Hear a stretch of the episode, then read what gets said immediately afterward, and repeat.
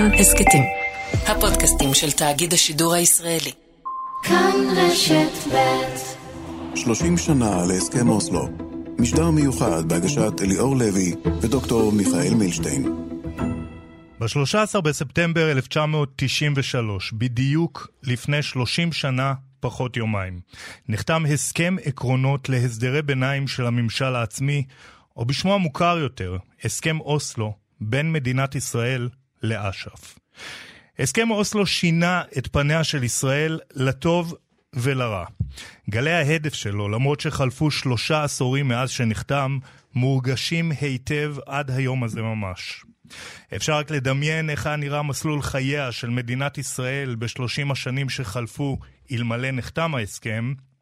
מסלול חייה של מדינת ישראל, אבל גם מסלול חייהם של הפלסטינים ושל כלל המזרח התיכון. בשעה הקרובה נצלול אמיתי, אלוף משנה במילואים דוקטור מיכאל מילשטיין, ראש הפורום ללימודים פלסטינים באוניברסיטת תל אביב ואנוכי, לתוך ההסכם שנותר עד היום שנוי במחלוקת, ועדיין אף אחד מהצדדים לא העז לבטל אותו. ונדבר גם על העתיד. את השעה הקרובה עורך עמרי חיים, מפיקה יעל שקד, טכנאית השידור דורה סוויסה, מתחילים. והקהל פרץ בשאגה אדירה, קם על הרגליים, יאסר ערפאת יזם את הצעד הזה, ניגש ליצחק רבין, וזוהי היסטוריה בהתהוותה.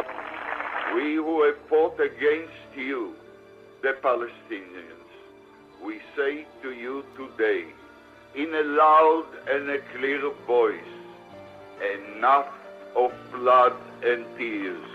Enough! إن معركة السلام أيتها السيدات والسادة هي أصعب معارك حياتنا وهي تستحق منا كل الجهود لأن أرض The world today لأن thanks أرض السلام Prime Minister Rabin, Foreign Minister Perez, and Chairman Arafat. Shalom. Salam. Peace. מיכאל מילשטיין, שלום. אהלן אליאור, תודה על ההזמנה. בכיף. איפה אתה היית באוסלו? כשנחתם הסכם אוסלו. זה השאלות שתמיד שואלים לגבי אירועים אה, היסטוריים. אני חייב היית? להגיד כן. שאני לא זוכר איפה בדיוק הייתי, אבל אני זוכר מה היה התקופה שבה, בה, אה, אה, שאותה חוויתי באותה, באותו זמן, ובעצם הייתי בשלבי קליטה אה, לאמ"ן, לאגף המודיעין בתור חייל, והמשימה שנתנו לי הייתה משימה מאוד אה, מוזרה. אתה צריך להתחיל ללוות איזה יצור, ישות פלסטינית שהולכת לקום, ומה שמעניין, אליאור, זה שזה סוג של משימות שבעיקר המודיעין הצבאי של צה"ל, אמ"ן, לא התעסק בהם עד אז. ב- לא בשטחים, ובטח לא בלהתחיל להתעסק בכלכלה וחברה ותרבות, נכון. דברים חדשים. מה מיוחד בעצם, בעיניך, בהסכם אוסלו? יש פה איזו ייחודיות מסוימת? אז אני חושב באמת, אה, ליאור, שאתה יודע, אנחנו לא צריכים להגזים אפילו יותר מדי, אם אנחנו נתאר את הסכם אוסלו באמת כאחת הצמתים הכי מכריעות בתולדות הסכסוך. הפעם הראשונה ששתי הנהגות פלסטינית וישראלית יושבות ביחד, מכירות אחת בשנייה, ומדברות על חלוקה טריטוריאלית. זה לא היה לפני זה. פעם הראשונה אי פעם שקמה כאן ישות פלסטינית ששולטת על אנשים, ובעצם הפעם הראשונה, וכאן אני כבר מתקדר מהפנים ישראלי, mm-hmm. שיש הכרעה בדיון העתיק הזה, בין אלה שאומרים שלמות הארץ לבין אלה שאומרים חלוקתה, ומי שמנהיג אותה, רבין, מנהיג את חלוקתה. תשמע, שיגידו שההכרעה עד היום בעצם לא נעשתה, האם כן לחלק או לא לחלק, אתה יודע, הסכם נכון, אוסלו התחיל, נכון. הוא לא באמת אה, אה, אה, נגמר, אנחנו ואנחנו כמובן... חיים את המציאות הזאת כן, למעשה היום. אנחנו כמובן עוד אה, נדבר על זה, בסוף צריך לזכור, זה היה גם הסכם זמני, זה היה הסכם שיש לו אה, תוקף שהסתיים כבר מזמן, לפני 25 שנה. נכון. הוא היה אמור להיות לחמש שנים נכון, למעשה. לחמש שנים, ואז בעצם הייתה אמורה לקום אותה אה, מדינה פלסטינית שלא קמה. נכון. ודווקא בנקודה הזאת אני רוצה שנכניס לשיחה אה, מישהו מהרשות אה, הפלסטינית. אלי הזננירי, שלום, צהריים טובים. שלום, צהריים טובים לך ולמאזינים. אליאס, נגדיר אותך בכיר באש"ף, בכיר בפת"ח, לשעבר סגן ראש הוועדה לאינטראקציה עם החברה היהודית הישראלית מטעם אה, כן. אש"ף, ואתה גם היית באותם ימים אה, הכי קרוב לחדרים הסגורים של אה, הסכמי אוסלו. בוא תתאר לנו את התחושה שלך אז. את התחושה אז? כן. הייתה את התחושה של אה, תקווה שממש הייתה זוהרת, שבאה בדיוק בשיאה של האינתיפאדה הראשונה, וסוף סוף הצוותים אה, שישבו באוסלו במשא ומתן סודי הצליחו להגיע להסכם, להסדר, בזכותם של שני מנהיגים אמיצים בזמנו, שיהיה זכרם ברוח, יאסר ערפאת ויצחק רבין, שבסוף את השני האנשים, שני המנהיגים האלה, הבינו לא משנה כמה מלחמות אנחנו נלחם אחד נגד השני, או עם נגד השני, בסופו של דבר חייבים בהסכם מדיני שישים קץ לסכסוך. וזאת ההזדמנות ההיסטורית שהייתה, שלצערי הרב היא ממש מהרה לברוח לנו בין הידיים עם, הר... עם הרצח המתועב של רבין בנובמבר 95. כשאתה אומר לברוח לנו ישר... מהידיים, אה, למי אתה בעצם מתכוון? רק לישראלים? לא, לא, תשמע, היה, הייתה כימיה ממש נהדרת בין שני המנהיגים, שכל אחד האמין לשני, האמין בשני, שהוא השותף שהם, אמרו על זה היה השלום של האמיצים בזמנו. עכשיו, מה שקרה מיד לאחר הרצח, כל ראש ממשלה שנכנס לתפקיד הזה, אחרי רבין, להוציא את אולמרט, לשים אותו בצד בינתיים, כל ראש ממשלה, מאז עד היום, לא היה ולא אה, אפילו באחד אחוז נאמן למה שנקרא המורשת של רבין, מורשת של שלום עם הפלסטינים. זה התחיל עם פרס שהיה כל כך אה, חלש, שרק אה, תפס את, המקום, את מקומו של רבין לכמה, לתקופה קצרה ואז היו בחירות ובא ביבי וכולכם יודעים מה ביבי עשה. ביבי מתפאר בכך ב-2001 כשישב עם משפחה מעופרה מתפאר, מתפאר בזה שהוא עשה את המקסימום כדי להרוס, למנוע את הסכם אוסלו ולהרוס אותו ולמנוע את מימוש ההסכם הזה. אותו ביבי שהרס את הסכם אוסלו, הרס את הסיכוי להגיע לשלום בינינו לבין, לבין ישראל, ועכשיו הנה אנחנו רואים אותו שעומד בראש ממשלה שהולכת להרוס לכם את המדינה מבפנים. אליאס. ואת האסון הזה שאנחנו דיברנו עליו, אתם לא האמנתם לנו. הרחוב בישראל לא האמין שאנחנו כל כך, כשאנחנו מתנגדים לשלטונו של ביבי נתניהו ולכל מה שהוא עשה בקדנציה הראשונה, תקשיב, אנחנו מדברים עכשיו 30 שנה. הזמן שלנו פשוט קצר, וחשוב לנו להעלות עוד שאלה אחת נוקבת. תראה, בציבוריות הישראלית, 30 שנה לאוסלו, יש שיח מאוד מאוד אה, חריף. מי היה אשם, מי לא אשם, האם זאת הצלחה, האם זו אה, אה, טעות. אותנו מעניין, בתוך הזירה הפלסטינית, בקרב העם הפלסטיני, יש כזה דיון? ואם כן, שואלים גם מה היו הטעויות שלנו, של הפלסטינים, בשלושים שנים האלה? אתה רוצה לשמוע את הטעויות שלנו, הפלסטינים? זה מאוד מעניין, אני חושב שצריך אה, שאנחנו כן, נקיים דיון כזה. יש רשימה ארוכה של טעויות. הטעות הראשונה הייתה שגם ב-1988, בנאומו ההיסטורי של יאסר ערפאת באלג'יר, שהוא קיבל את, אימץ את החלטות האו"ם כולל 181 ו-242, ו-242 שדיבר על זכותם של כל מדינות האזור לחיות בשלום בגבולות אה, אה, מוכרות, כאילו זה גם כולל את ישראל. עצם ההסכמה של אש"ף על 242 הייתה המתנה, מתנת זהב למדינת ישראל, שעד היום אנחנו לא קיבלנו את התמורה. זאת הטעות הראשונה. אני חושב שאז אילו הייתי במקומו, או הייתי היועץ של ערפאת בזמנו... היית אומר לו לא להכריז את ההכרזה לא, הזאת? לא, הייתי אומר לו, לפני שאתה מכריז, תקבל הבטחות, קיבלנו הבטחות מהאמריקאים, הבטחות, ההבטחות האמריקאיות לאורך כל השנים האלה, מאז שהתחיל את, המס, את, את, את, את התהליך של הידברות באמצע שנות ה-70 בין מנהיגי אש"ף ואישיות ישראליות מישראל ועד היום כל הבטחה אמריקאית יצאה צ'ק ללא כיסוי. זאת הבעיה. אליאס, אני אשאל... אני... עוד, עוד טעות, עוד טעות, סליחה. כן. עוד טעות כן. איומה. בשני מכתבים של ההכרה ההדדית, שגם יאסר ערפאת חתם וגם רבין המנוח חתם, הטעות הגדולה של, של, שלנו הייתה שהסתפקנו, ערפאת חתם על המסמך שהוא אומר שאש"ף מכיר בזכותה של ישראל להתקיים בגבולות אה, אה, מוגנות ומוכרות. בתמורה, מה קיבלנו? ההכרה הישראלית הייתה במסמך שרבין חתם עליו, הוא אמר שממשלת ישראל תכיר, מכירה באש"ף כהנציג הלגיטימי של העם הפלסטיני. זה לא היה, אז זה לא סיפק אותי. וצעקתי, ו... אמרתי, לא, היינו צריכים לחתום. עכשיו, איפה הבעיה? למה אני מדבר על שתי נקודות האלה? כי מאז אותו יום שנחתמו המסמכים של הכרה הדדית בין ערפאת ורבין, ועד היום הגישה הישראלית הייתה ולא השתנתה, שתודה לכם שאימצתם את 242, הכרתם בגבולות שלנו על 67, בואו נדבר עכשיו על השאר. מה ששלי שלי ומה שלך זה נדון למשא ומתן, וזה לא בסדר. אנחנו, יש לנו רשות פלסטינית שהיא שולטת בעם הפלסטיני באזורי, באזורי א', אבל יש מעל הרשות הפלסטינית הזאת, יש עוד, יש את הכיבוש שהוא עדיין קיים, בתמונה אחרת, בלבוש אחר, בעניבה אחרת או בחליפה אחרת. זה לא בסדר. כן. כל עוד שיש את הכיבוש הזה, אליאס. לא יהיה שלום באזור. אליאס, אתה מדבר כן. בעיקר אבל על טעויות. אני, יותר כיוונו לביקורת עצמית גם. זאת אומרת, אין ביקורת עצמית לגבי משהו שאתם עשיתם לא בסדר? רק אנחנו היינו לא בסדר? אוקיי, אז אל תופתע, אל תופתע, אל, אל, אל תופתע. יש לנו דקה, אליאס, אז אני אשמח אוקיי, אם זה יהיה קצר. אוקיי, בפחות מדקה. כן.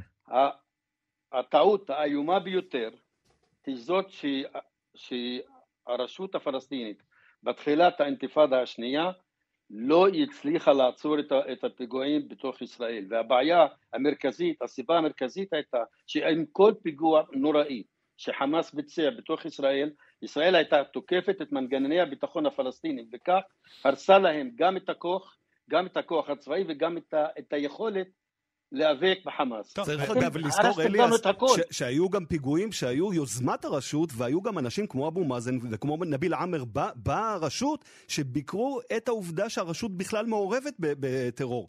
ואני חושב שזה סוג של שיח שיכול להיות שצריך... אמרתי לך, זאת הייתה טעות, שאנחנו היינו נכון. צריכים למנוע את זה, ולא הצלחנו למנוע. לפחות... גם אה, אתה לא יכול, תקשיב, לא, לא, גם אתה לא, צריך להבין את הראש ה...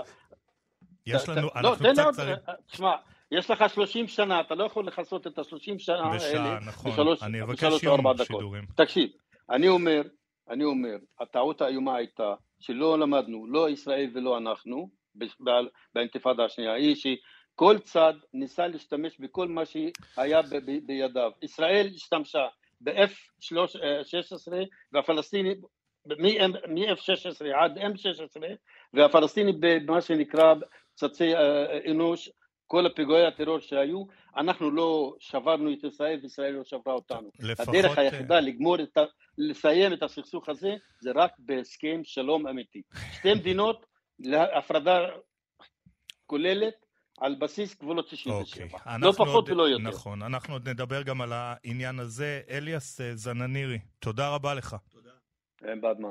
חזרנו למשדר המיוחד, 30 אה, שנה להסכם אה, אוסלו, כאשר הסכם אוסלו היה אחד השנויים במחלוקת, גם נותר אחד השנויים במחלוקת אה, בחברה הישראלית. בואו נחזור טיפה לקולות מאז, לפני 30 אה, שנה, כשמנסים מימין ומשמאל לעכל את אותו הסכם. בואו נשמע את הקולות.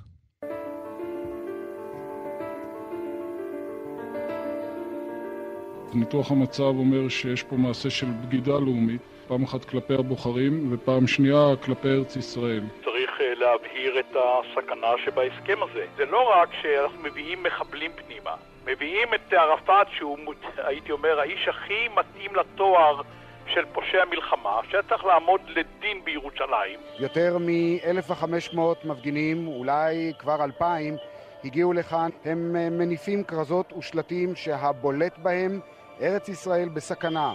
בשבט אחר נאמר, שמעון פרס, בנורבגיה מכרת את מדינת היהודים.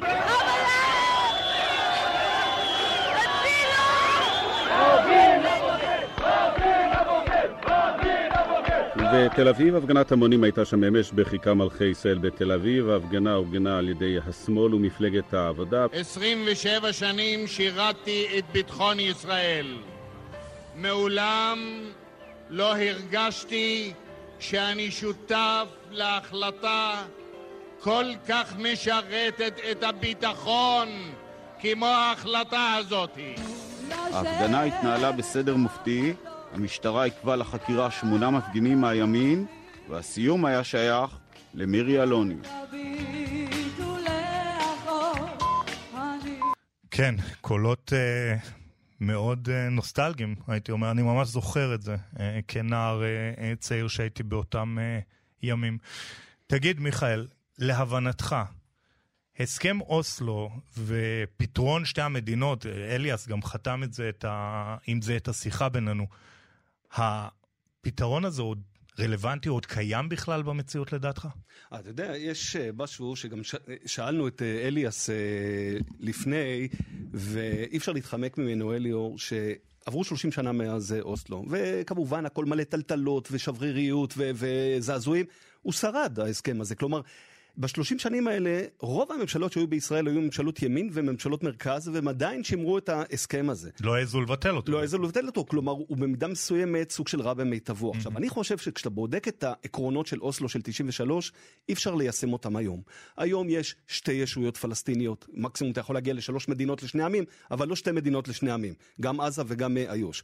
מספר המתיישבים הישראלים באיו"ש צמח פי חמישה כמעט. היו 110 אלף לפני 30 אה, שנה, היום יש כמעט חצי מיליון, ואנחנו יודעים שהתוכנית היא להגיע למיליון, והמימד הכלכלי והתשתיתי התפתח מאוד, אנחנו למעשה מבחינת המשק, היום מדברים על, אה, על היתוך אה, מלא בין כמעט בין שתי הישויות האלה.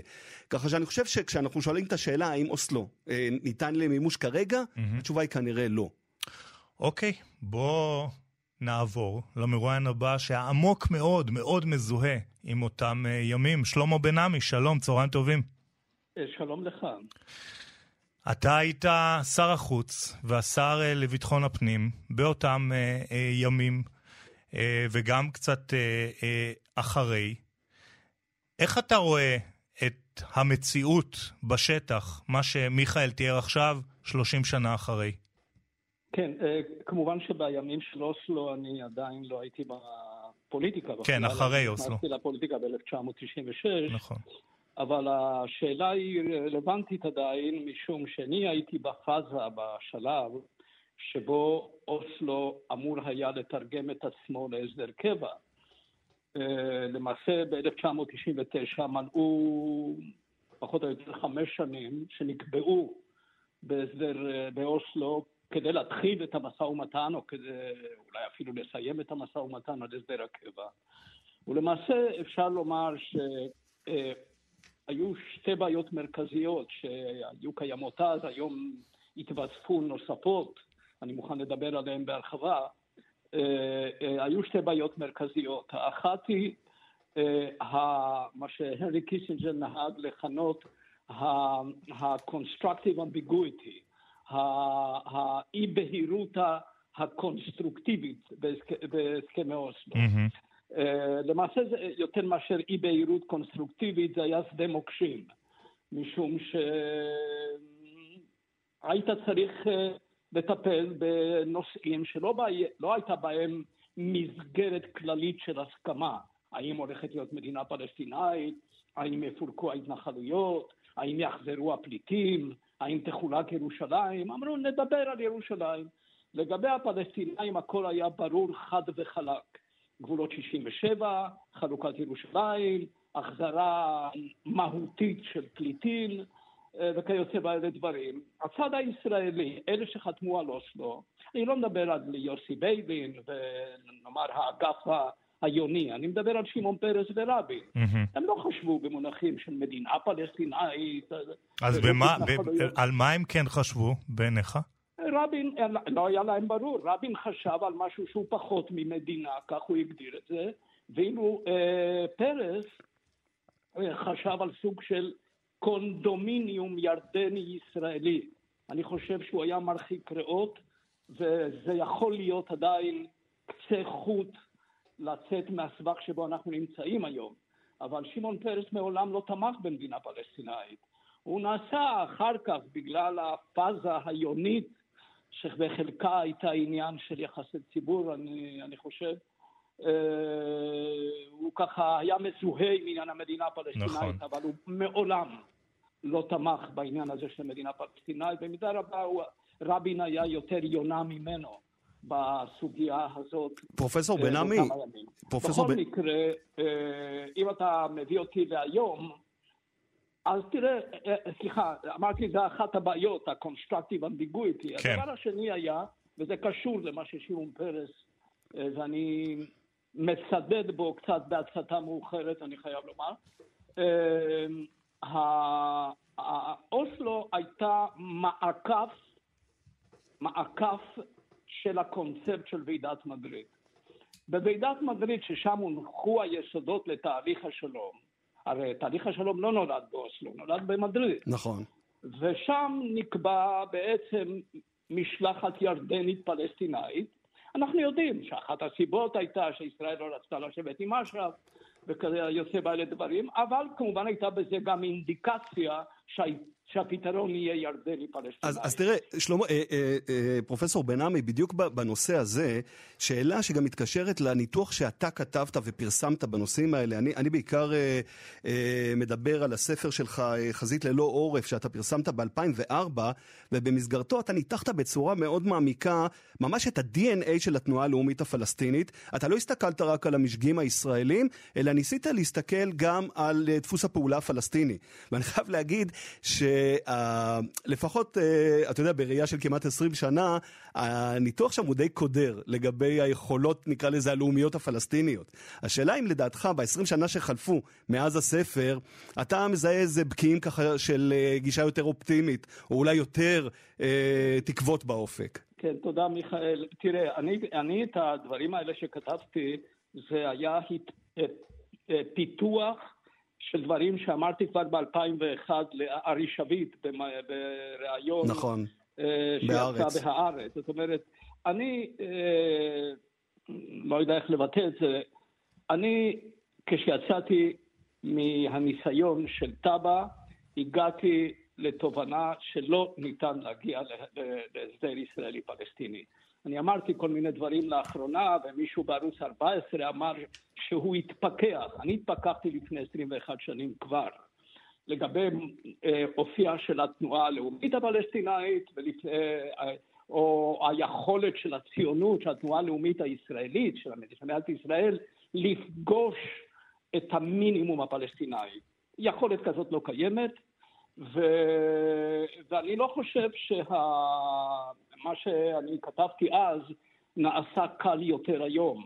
החטאים של הכיבוש הישראלי נעשו קשים יותר, ולכן אפילו מקשים על, יכולת, על היכולת של הפלסטינאים בכלל לצאת מהחור השחור שאלה, שאליו הכיבוש הכניס אותם, אבל הם פחות או יותר נשארו באותו מצב, אם לא גרוע יותר. כן, אבל פתרון, פתרון שתי המדינות בעיניך הוא עוד פתרון ישים, או ש...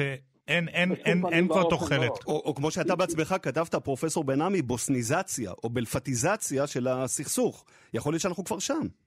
כן, תראה, הפתרון שתי המדינות זה משהו שלא נעים להזכיר אפילו בחברת אנשים מנומסים.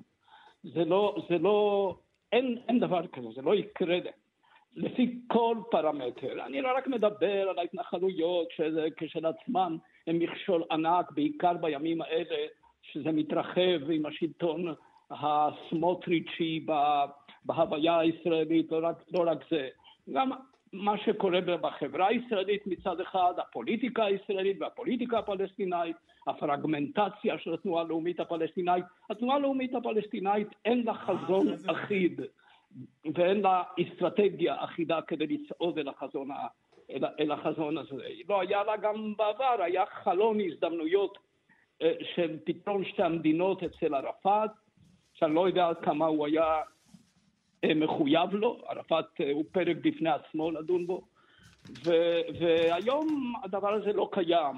ומה שאני כישראלי, כאזרח וכציוני רוצה שנגיע אליו, זה לשקם את מה שאני חושב הוא ה-DNA של התנועה הציונית. וה-DNA הוא שהדמוגרפיה גוברת על הטריטוריה. נכון. אני סבור שהדמוגרף, ה-DNA המהותי של התנועה הציונית היה דמוגרפי, ולא, היה כמובן אלמנט טריטוריאלי, אבל תמיד הדמוגרפיה הייתה כן. השיקול אה, העליון. עכשיו, כן. רגע, רגע, אנחנו... המתנחלים הביא, הפכה את הטריטוריה לעניין המרכזי בתודעה הציונית. ואני חושב שאנחנו צריכים לחזור לשם, ואם mm-hmm. נחזור לשם, האם יש סיכוי לשתי מדינות באופן שחשבנו אותו בעבר, כלומר פלוס מינוס גבולות 67, חילופי שטחים מינימליים מחושבים על פי מילימטר, בעיניי הדבר הזה הוא חלום באספמיה. לא קיים, לא קיים דבר. אכן. אבל יכול להיות משהו בנוסח אריאל שרון. כלומר, או אה, מה שאהוד אולמרט חשב אה, כשהוא הגיע לשלטון ב-2006. כן, פתרונות, אה, פתרונות יש, פתרונות יש הרבה, בינתיים אף אחד מהם לא צלח, צריך לומר, וגם לא, יש כמו לך, ש... אין לך גם תנאים פוליטיים, נכון, ואין לך גם מנהיגות. נכון, נכון, אבל אנחנו, אנחנו נאלץ לסיים כן. כאן, פרופסור בן עמי. תודה רבה לך. תודה רבה. תודה. מיכאל, בוא נסתכל רגע קדימה, בסדר? דיברנו 30 שנה לאוסלו. איפה נשב לא רק אני ואתה, אנחנו כישראלים, הם כפלסטינים ב-40 שנה לאוסלו. כן, מסוג השאלות ששני העמים לא שואלים את עצמם, ואני חושב כאן... צריכים לשאול את אה, עצמם. זה אחת הבעיות, ונראה לי שאנחנו ניגע בזה לקראת סיכום התוכנית.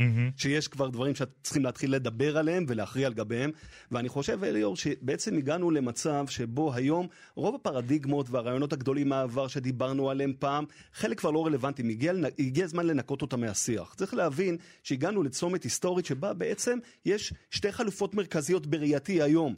יש או את הצעידה שכבר מתחילה היום לכיוון המציאות של המדינה האחת, זה לא פתרון, נכון. זאת מציאות. נכון. אגב, ישראל רק תצטרך לבחור אם היא רוצה מדינה עם שני מעמדות אזרחיים שונים. עם אפליה, או עם מדינת כל אזרחיה. אגב, צריך לומר, פתרון שמקובל מאוד גם על uh, הדור הצעיר הפלסטיני. מדהים, נכון. Uh, שוב, שהוא כולל שוויון זכויות מלא, כן? שאגב נובע בין היתר מזה שהדור הזה מיואש מההנהגה שלו עצמו. נכון. והפתרון השני זה הסיפור של החיץ, שאגב גם אה, פרופסור בן עמי דיבר עליו. בין אם חיץ עם הסכמות, לא נראה כרגע שיש פרטנר נורא רציני בצד הפלסטיני, mm-hmm. או בצורה חד צדדית עם כל הבעיות האדירות. אני לא בא להגיד כאן שזה דבר קוסם, mm-hmm. אבל מה שחשוב זה שלפחות יתחיל שיח ישראלי נוקב בשאלות האלה.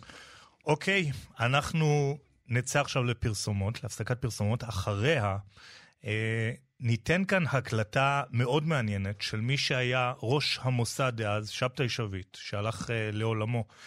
אה, אך לפני אה, אה, כמה ימים, והוא מדבר על אוסלו ונותן שם משפט שבעיניי הוא לא פחות ממדהים, פרסומות, ואנחנו חוזרים.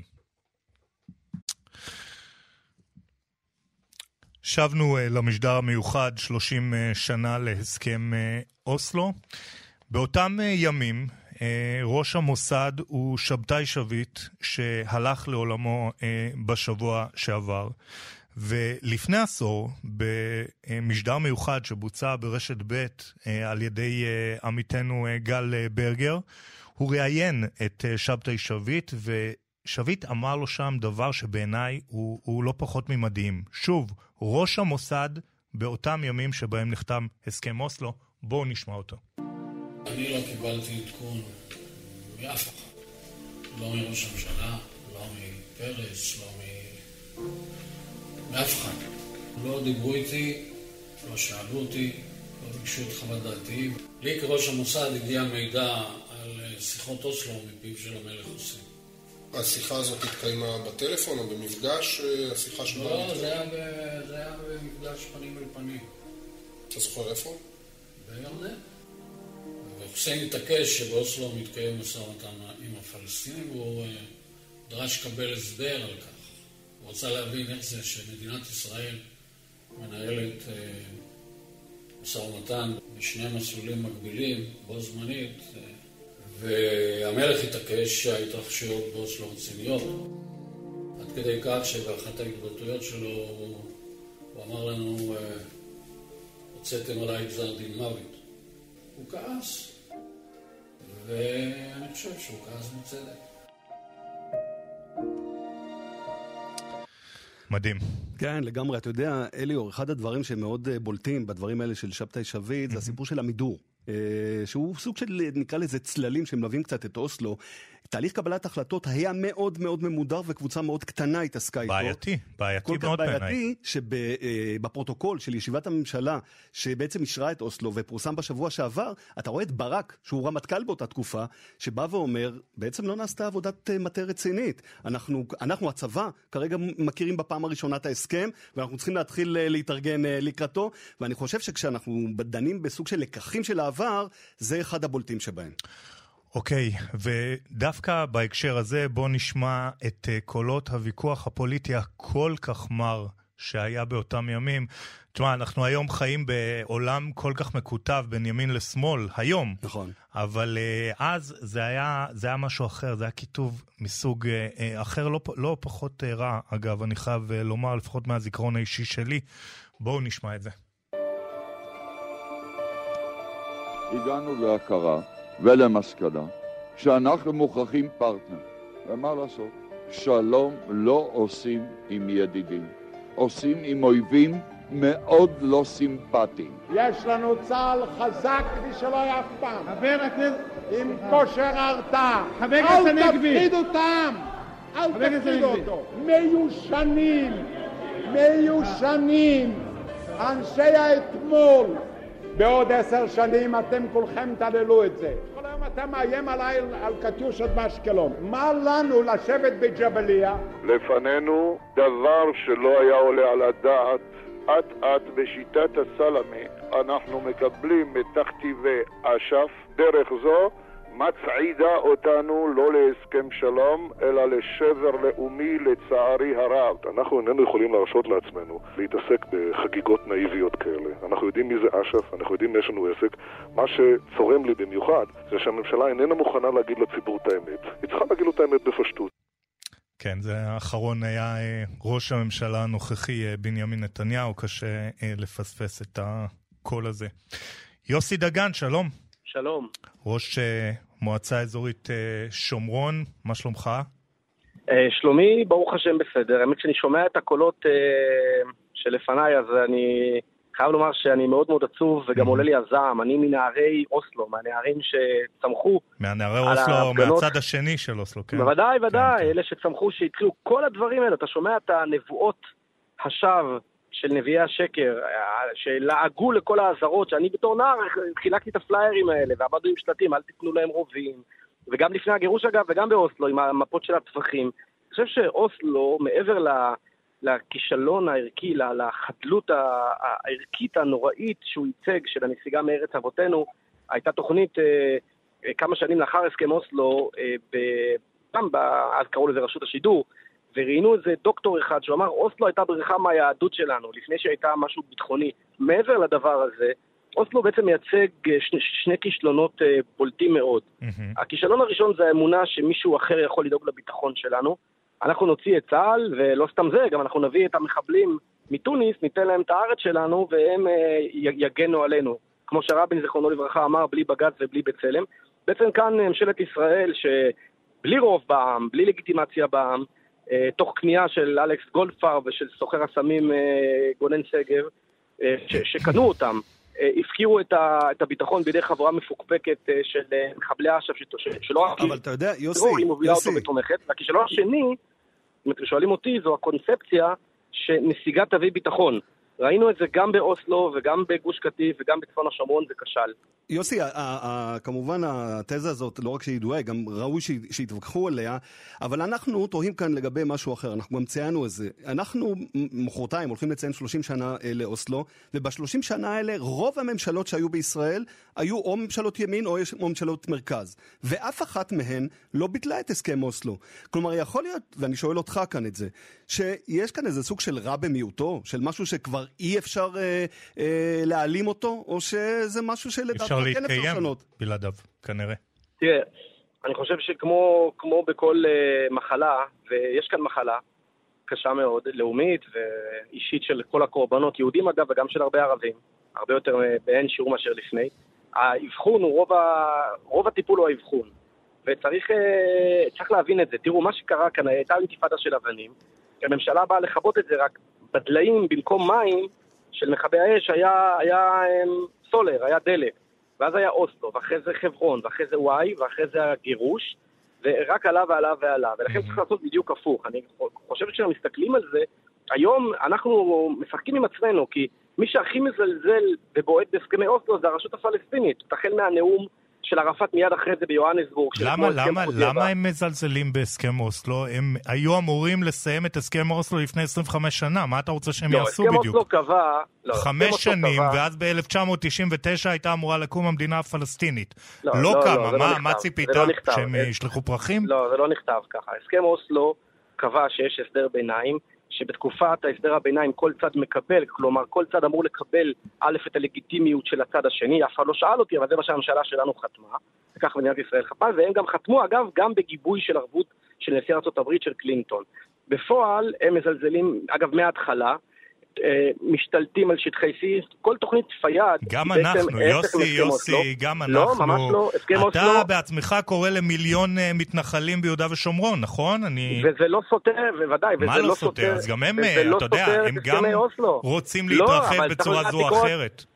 אני מכיר את שניכם הרבה שנים, שניכם אנשים רציניים מאוד, אז אתם מוזמנים, אני מניח שקראתם, אז אני מוזמנים לקרוא שוב, כי אני קראתי אין ספור פעמים את ההסכם הטמא הזה, את הסכם אוסלו, את האסון הזה. ורציתי ללמוד לעומק. בהסכם אוסלו לא נכתב שאנחנו לא נבנה. להפך, להפך, לפי הסכם אוסלו, גם הרשות הפלסטינית, שהוקמה כתוצאה ממנו, כלומר אש"ף, וגם ממשלת ארה"ב, אין להם שום סיי משפטי במשפט בינלאומי לומר כנגד הבנייה ביהודה ושומרון. זה נכון, יוסי, אבל כל העסק הזה אמור להיסגר תוך חמש שנים. משום שלאורך כל... שנייה, אני אשלים, ברשותכם אני אשלים, כי זה חשוב, שאלתם שאלה, ומשום שלאורך כל תקופת הביניים, שנכון, היו אמורים להתקדם, אבל לא התקדמו, אגב, בעיקר בגלל הרציחות שהם עשו. אנחנו נסוגנו ונסוגנו וחטפנו ירי ופיגועים ורציחות. הדבר הזה היה אמור, ומה שקורה היום, אין להם שום זכות להתנגד לזה, משום שבאוסלו נקבע שאנחנו יכולים לעשות מה שאנחנו רוצים. Okay. וגם תוכנית פיאד של השתלטות על שטחי C, שתודה לאל היום נלחמים בסוף סוף, וגם הפניות להאג ולאו"ם, הם בניגוד מוכן, מי שמזלזל היום באוסלו. זה הם. אני רוצה להגיד עוד משהו. כן, לא, לא, אבל שנייה, שנה... שנייה, יוסי, הזמן שלנו כן. קצר ויש לי שאלה מאוד חשובה אליך. כן. בהינתן שאתה, מן הסתם, נגד הסכמי אוסלו, ובהינתן שהעם הפלסטיני לא הולך לאף מקום, כמו שאנחנו לא הולכים לאף מקום, מה הפתרון שלך? מדינה אחת? תראה, קודם כל צריך לדעת מה לא, ואני אגיד מה לא, כן. לא, לא, לא, לא, אמרת מה לא. בוא לא, תגיד רגע לא מה כן, מה שנייה. לא. בוא תגיד מה כן. יוסי, יש לנו שלוש דקות, תגיד מה כן. תגיד מה הפתרון. מה האלטרנטבה? בשמחה. תראו, מכיוון, ואני אגיד אה, שתי אקסיומות שלדעתי אי אפשר לחלוק עליהן, שאחרי 30 שנה הם לא בנו מדינה, יש פה עוד ישות כושלת עם טרור וכספי שוחד. ודבר שני, שאנחנו רואים שלמרות כל המכות שמפעל ההתיישבות חטף, גם אוסלו, גם גוש קטיף, ההתיישבות עומדת על רגליה, צומחת, אגב, מעולם לא הייתה כפי שהייתה. אני חושב שברור לכולם, ואם אנחנו מבינים ששפכו סולר ושפכו דלק, וזה מה שהעצים את זה. אם אתם שואלים אותי, ושוב, אני לא הייתי רוצה להיות במצב הזה, אבל במצב שנוצר צריך להיות ריאלי.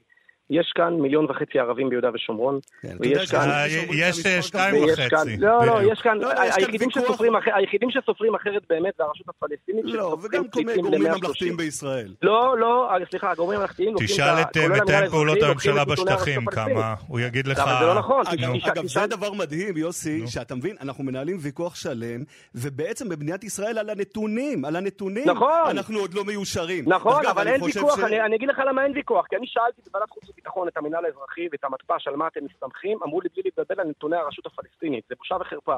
ונתוני הרשות הפלסטינית כוללים אנשים בני 130, ואנשים שהם, שהסבא שלהם כבר לא היה גר כאן, ואת כל עזוב, הפליטים. אוקיי, אוקיי. יש- נניח יש- יש- יש שיש מיליון בין שניים לשני מיליון. בסדר? אבל אני אגיד ככה, מעבר לקו אוקיי. הירוק, פחות משני מיליון, בערך אה, מיליון שמונה מאות כולל מזרח מה ירושלים. עושים ויש איתם, יוסי מ- יותר דגן? מ-900 אלף אזרחים אותם אפשר לאזרח לדעתך, יוסי? בוודאי שלא, לפי הסכמי אוסלו, שוב אני חוזר להסכמי אוסלו שאני כל כך נגדם, אבל יש דבר אחד שיצא מהם, שיש הגדרה ברורה, יש להם פרלמנט משלהם ברמאללה, יש להם משטרה, יש להם בורסה, ולנו יש את הפרלמנט שלנו. אני לא יכול להתמודד על תפקיד מושל שכם, למרות שיכול להיות שהייתי זוכה, לא כי הם אוהבים אותי, כי הם שונאים את הרשות הפלסטינית, אני לא יכול להתמודד על זה, והם לא יכולים להתמודד לכנסת, הם מצביעים ברמאללה. יש להם פרלמנט שלהם, יש לנו את שלנו. מה אין להם? סבבה, פרלמנט, גם לנו? יש פרלמנט, להם? אין להם מדינה, לא, אין להם מדינה. יש להם. אין להם יש מדינה. להם, אני אגיד לך מה אין להם. נו. אין להם את הדברים שיכולים להשמיד את מדינת ישראל. אין להם שליטה בגבולות, אין להם אפשרות לעשות בריתות ולהביא טנקים וחיל אוויר וכור גרעיני, אין להם מדינה, זה מה שאין להם. ולכן אתם שואלים אותי, כראש מועצה אזורית שומרון, כאזרח המדינה שמתנגד, היה מעדיף דברים אחרים.